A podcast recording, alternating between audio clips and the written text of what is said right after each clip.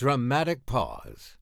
A dramatic pause says something without saying anything at all. Dramatic pause is a go to for podcasters, presidents, and radio voiceovers. It makes you look really smart, even if you're not. Feet deserve a go to like that. Like Hey Dude Shoes. Light, comfy, good to go to.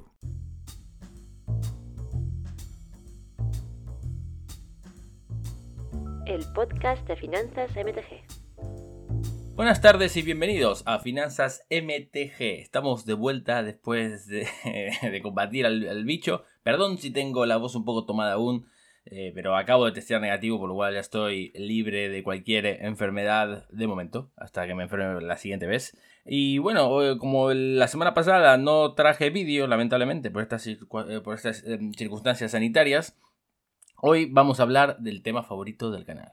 Por supuesto, la Reserve List. La Reserve List es una lista... Nah, mentira, no voy a explicar lo que es la Reserve List. Supongo que todo el mundo que está viendo este canal eh, ya sabe lo que es, pero siempre andan pidiendo una actualización de, de, cómo está la Reserve List. Eh, seguimos siendo millonarios, Pablo. Seguimos. Eh, ya, ya bajaron de precio las cunas de Gaia. ¿Las puedo comprar a 5 euros? No, eh, la respuesta es a ninguna de las dos es no. Pero sí que hay buenas noticias en comparación con otros, con otros años. Y seguramente es algo que nadie esperaba. Yo por lo menos no lo esperaba. Pero hemos visto una evolución en los últimos meses de la Reserve List que es por lo menos curiosa. Y esto quiere decir que estuve haciendo análisis de, cohorts. Cohorts en, inglés serían como grupos de, grupos de cosas. En este caso serían grupos de cartas de Reserve List. Entonces fui agarrando como cómo ha variado el precio de la carta promedio de Reserve List en diferentes eh, bandas de precio. ¿no? Entonces tenemos la banda de precio de 1 a 10 eh, euros, de, 10 a 20 euros, de 1000 a 2000 euros, etcétera, etcétera.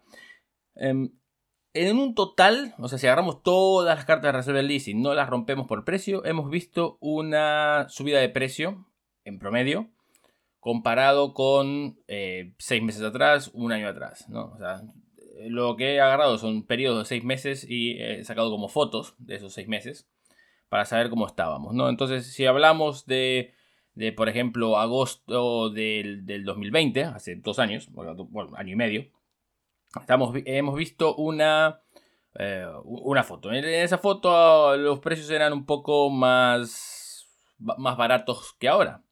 Eh, pero luego en, durante, el, durante el verano de... Perdón, durante el invierno del 2021, que es cuando se ocurrió el, gran boom de, de las cartas de Reserve List, hemos visto que los precios han subido y el stock ha bajado.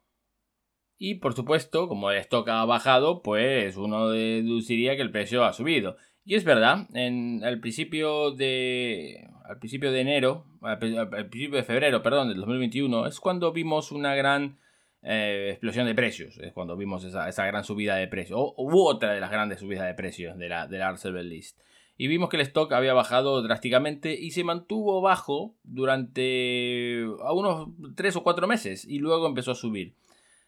Lo curioso es que hoy, mm, flash forward un año, eh, básicamente más de un año incluso, estamos viendo récords históricos de disponibilidad de cartas de Reserve List. O sea, estamos hablando de que hace, en, julio del 2020, había menos cartas de la Reserve List disponibles que las, las que hay ahora. De hecho, hoy hay un 10% más, de 11% más, para ser más exacto, de cartas de Reserve List comparado con hace eh, un año y medio. Y evidentemente estamos hablando de casi el doble de cartas, o más del doble de cartas, de las que había hace un año.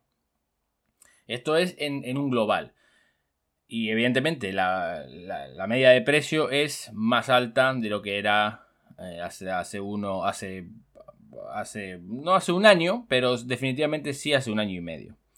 Lo curioso viene ahora que cuando empezamos a romper los diferentes grupos, porque yo honestamente pensé, bueno, estos tienen que ser algunos outliers, que son uh, puntos en, la data, que básicamente tuercen o, tienden a que generen una especie de desbalance en los resultados, ¿no? O sea, que unos pocos generan un gran movimiento en lo que es el resultado total, pero la, verdad es que no.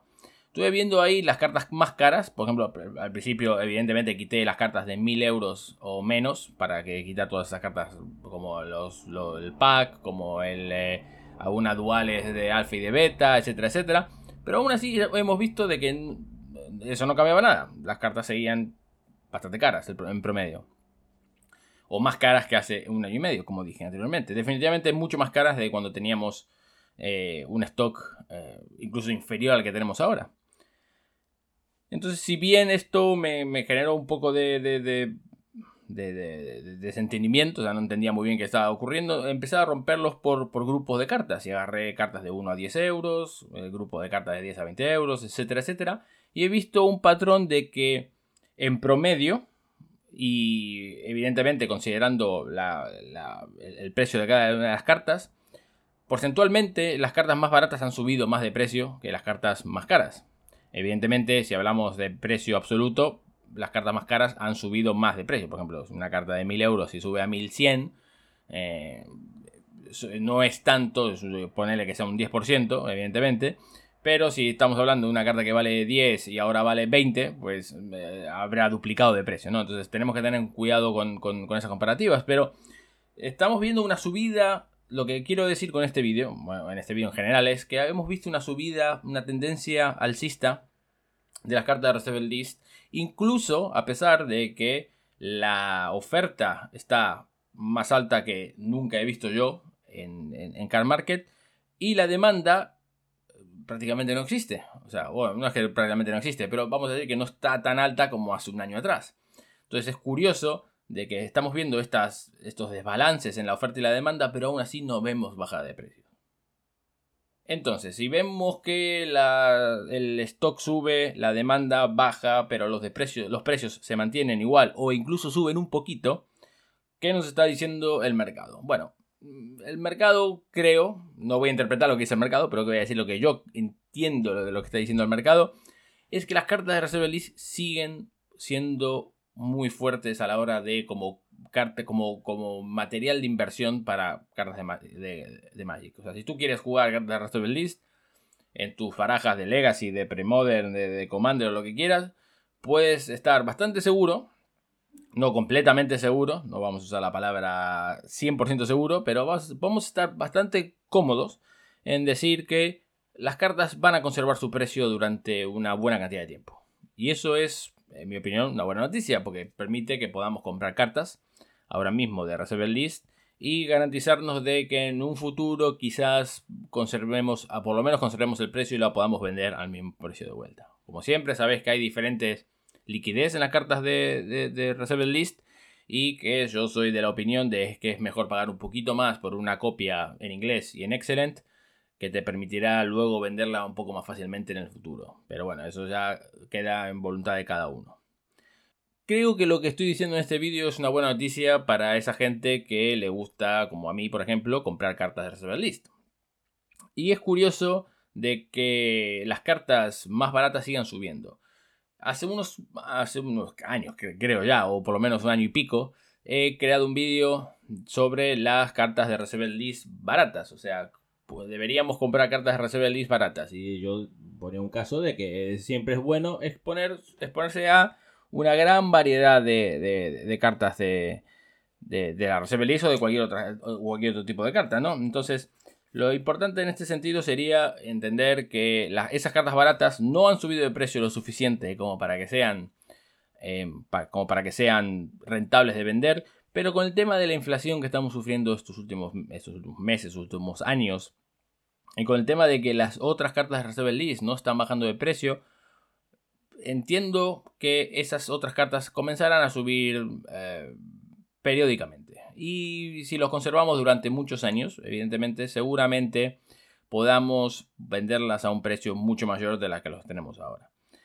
Deberíamos comprar ese tipo de cartas. Ese tipo de cartas son bastante, bastante, mm, bastante volátiles, bastante sensibles y bastante arriesgadas. Mucho más arriesgado comprar 100 copias de una carta de Reserve List de un euro que comprarse una, una dual al mismo precio, a 100 euros.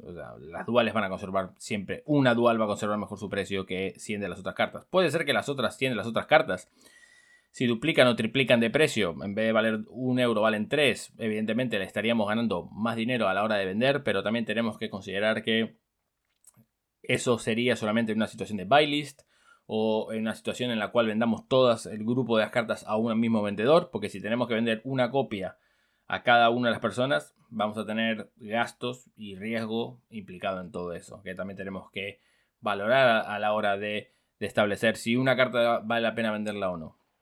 Pero independientemente de eso, creo que lo importante de este, del mensaje que quiero transmitir otra vez es la Reserve List sigue fuerte, la Reserve List sigue sólida, es bastante impresionante ver de que como un año después y con un stock que está duplicando o más la disponibilidad de stock que había hace literalmente un año, veamos que los precios se conservan. Es verdad, han bajado un poco, ligeramente han bajado los precios promedios, pero no lo suficiente, no lo suficiente como para mostrar una debilidad en el mercado.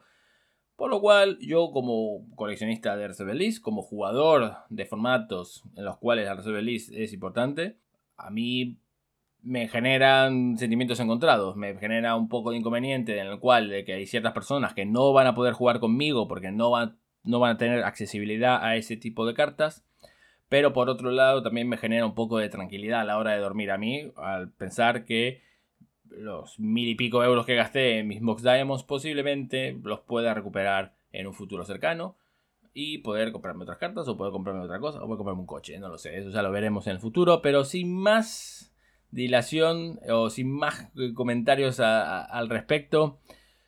Esto va a ser todo por hoy. Espero que os haya ayudado para decidir si queréis comprar o vender vuestras cartas de Reserve List. Si os ha gustado el vídeo y el tema de la Reserve List, por favor dejad un comentario aquí abajo, dale un me gusta al canal y suscribiros, eh, perdón, dale un, me gusta al vídeo y suscribiros al canal, así podemos seguir creciendo y llegando a más gente eh, y ayudarles también a tomar sus decisiones a la hora de comprar y vender cartas de Magic. Muchas gracias de vuelta por vuestra atención y nos veremos en el próximo vídeo de Finanzas MTG. Hasta luego.